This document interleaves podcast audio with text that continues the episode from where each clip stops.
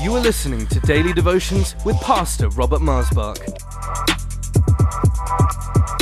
We believe that these devotions will encourage and strengthen you. So tune in, connect, and be blessed. For any more information, please visit us online at lifechurchuk.org. Welcome to Life Devotions, and thank you for joining me today. I am where I am by the will of God is the title of this devotion. I believe that that I am in Christ as my Savior, my Lord, by the will of God. It's God's will that in Jesus I may draw near to Him, that in Jesus I live in righteousness with Him, that in Jesus I'm acceptable and well pleasing to Him. And I could go on and on and on. All that I have with the Father, I have in and through His Son, Jesus Christ, who is my life. I believe I live in the will of God in my union with Virginia as my wife, and our children and our grandchildren. I believe with all of my heart that I'm in the perfect will of God being right here at Life Church in Folkestone. I really believe this. I believe it's the will of my Father. Over the 35 years that we've had the privilege to be pastors here at Life Church, I have never one time wondered if I should be here or not. And we've had some interesting years. Some of them were challenging and difficult and hard. But I've never doubted. Why not? Because I do not live to do my own will, but the will of my Father.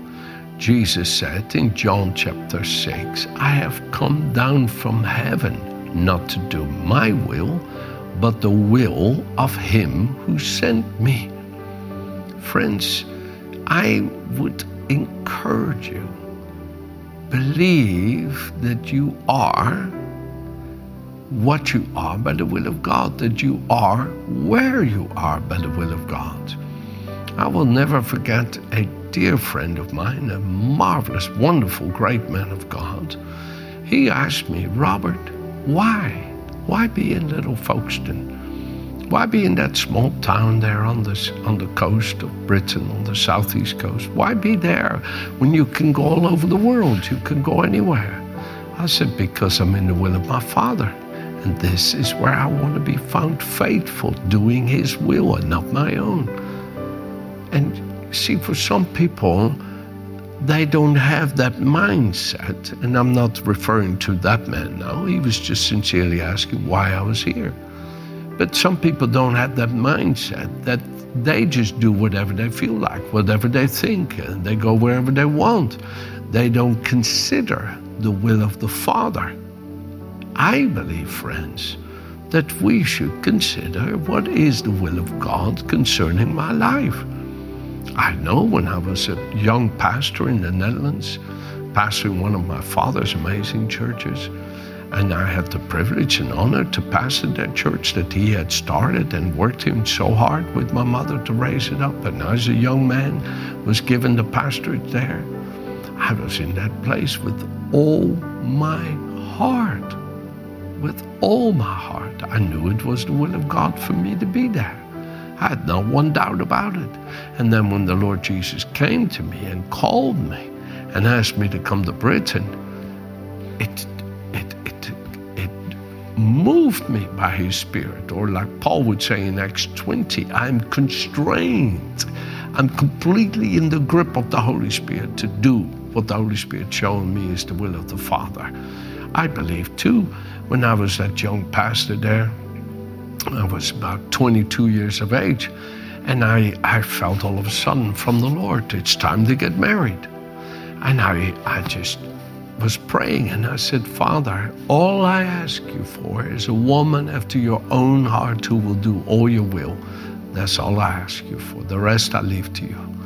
That is what I want. You see, we choose whom's will we will serve. And I believe it is important that we choose to do the will of our Father. Jesus talks in this way of thinking concerning his relationship with you and me. Jesus doesn't just live in relationship with people who are easy to get along with. He lives in relationship with people whom the Father has given to him. Jesus said here in John 17, verse 6, I have manifested your name, I've revealed you to the man whom you have given me out of the world. They were yours. You gave them to me, and they have kept your word. Now they have known that all things which you have given me are from you. For I have given to them the words which you have given me, and they have received them, and have known surely that I came forth from you, and they have believed that you sent me. I pray for them. I do not pray for the world, but for those whom you have given me, for they are yours. Listen closely, verse 10 and all mine are yours and yours are mine, and I am glorified in them. I see what you have given me in them. I'm so excited that what you have given me is now also in them with whom you have made me one. Those whom you have given me are yours. All that's mine is yours. All that's yours is mine. Do you see this power of oneness in which Jesus lived to do the will of the Heavenly Father? Do you see how that moved in him? How did the Father give these men to Jesus? In Matthew chapter 16, we see how Peter was given to Jesus when Jesus says, Who do you say I am? Peter answered and said, You are the Christ, the Son of the living God. Verse 17 of Matthew 16. Jesus answered and said to him, Blessed are you, Simon Barjona, or son of Jonah, for flesh and blood has not revealed this to you, but my Father who's in heaven. And I also say to you that you are Peter, and on this rock I will build my church, and the gates of Hades shall not prevail against it. We know Jesus is the rock. I mean, that the whole Bible shows us. Jesus is the rock. And that the Father revealing Jesus in Peter or to Peter is how that rock, that stability of communion with the Father came into Peter as Peter came into this oneness with the Father through the Son. Peter's not the rock. No, Christ is the rock. But that rock comes into each and every one of us Christ in us, the hope of glory, as Colossians 1.27 says. God willed to make known what is the hope of glory. It is Christ in us, the hope of glory. Jesus Christ, Peter was given to Christ by the Father, by the Father revealing Jesus to Peter. This is how God gives you and me to Christ by revealing Christ in us and to us, and we come into communion with Him. I mentioned to you a moment ago from John chapter 6, and I want to just read that verse to you, verse 37. Jesus says here, All that the Father gives me will come to me. Friends, this is how the Father gives you to Jesus. This is, I am where I am by the will of God. I am in Christ. And I am there by the will of the Father. It is the Father's will. Jesus said, All that the Father gives me will come to me. And the one who comes to me, I will by no means cast out. I have come down from heaven not to do my own will, but the will of him who sent me. And this is the will of the Father who sent me, that of all he has given me, I should lose nothing, but should raise it up at the last day. I am so grateful that I have confidence in Jesus to do the will of the Father.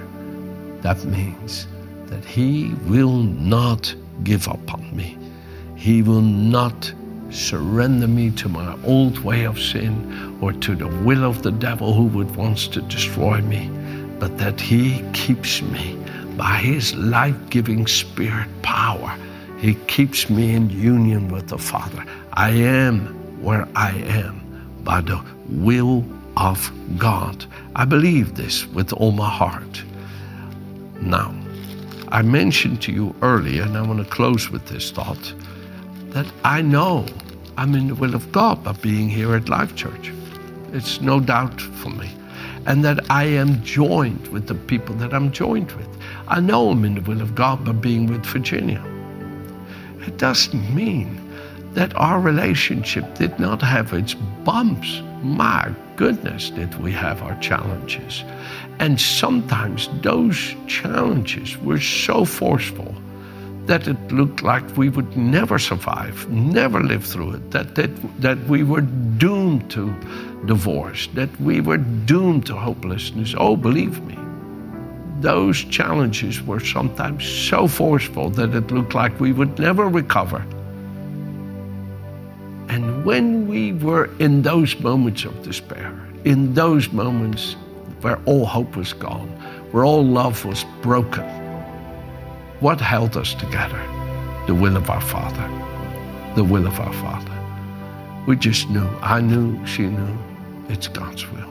And we lived for something more than self. We lived for the will of God. And it kept us together.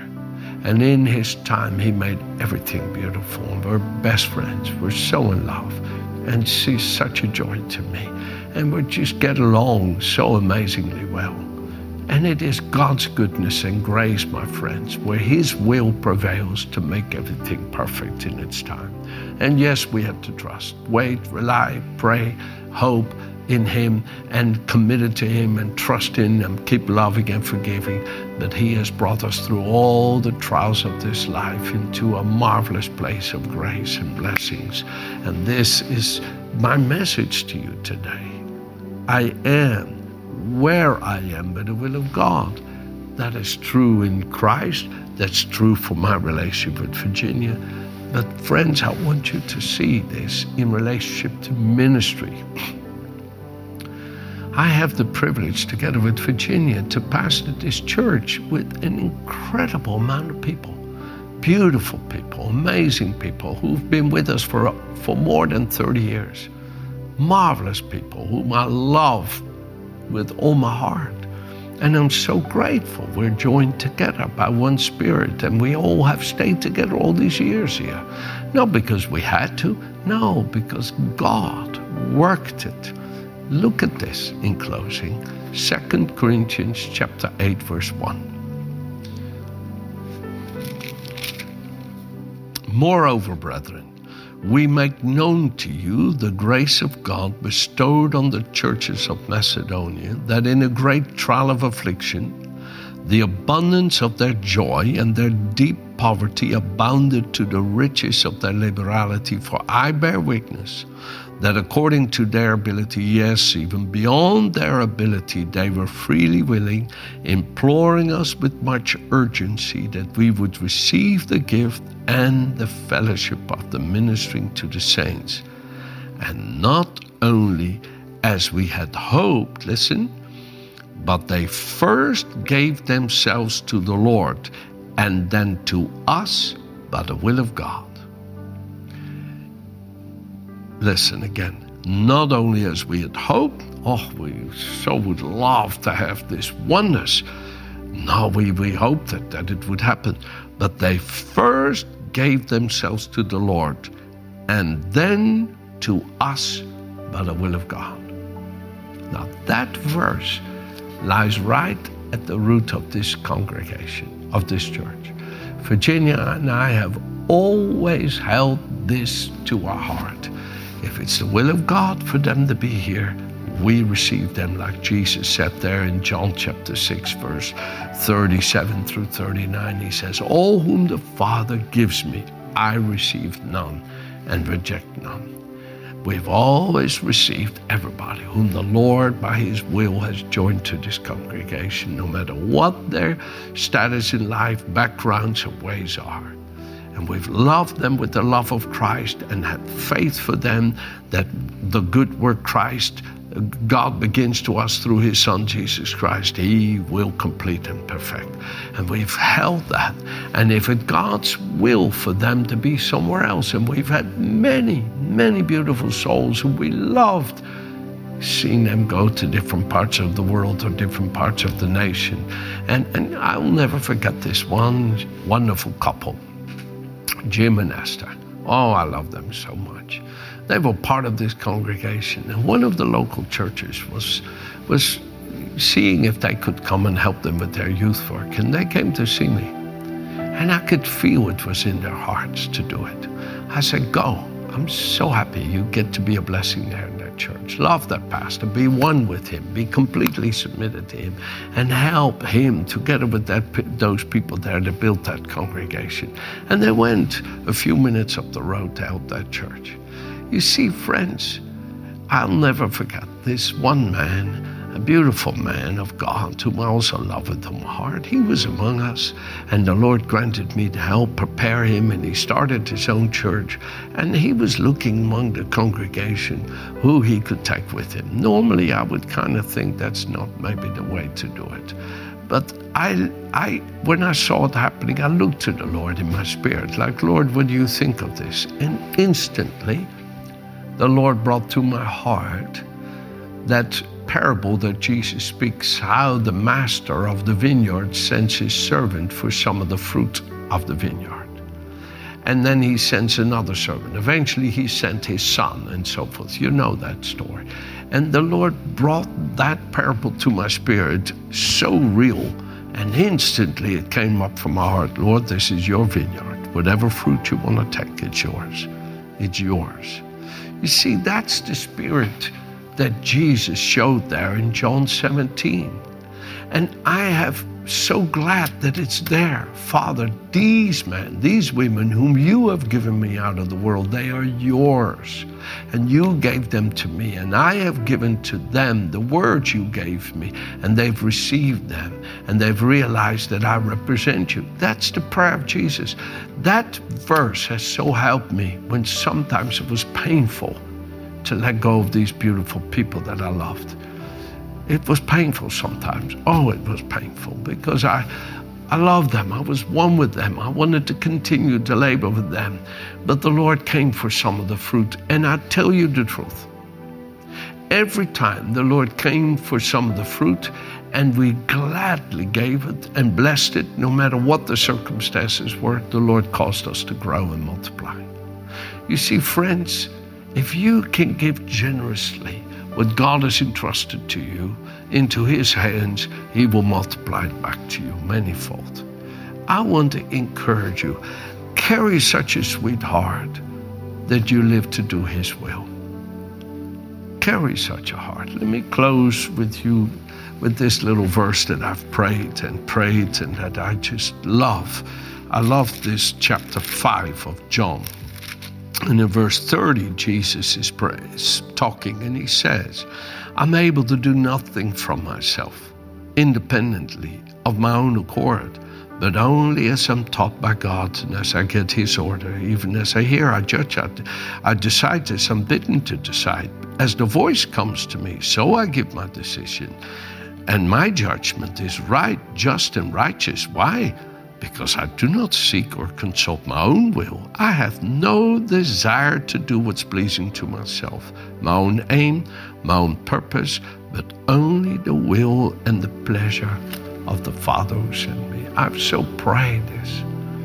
And I've prayed, Father, let your will be done for all these precious people. Let your will be done.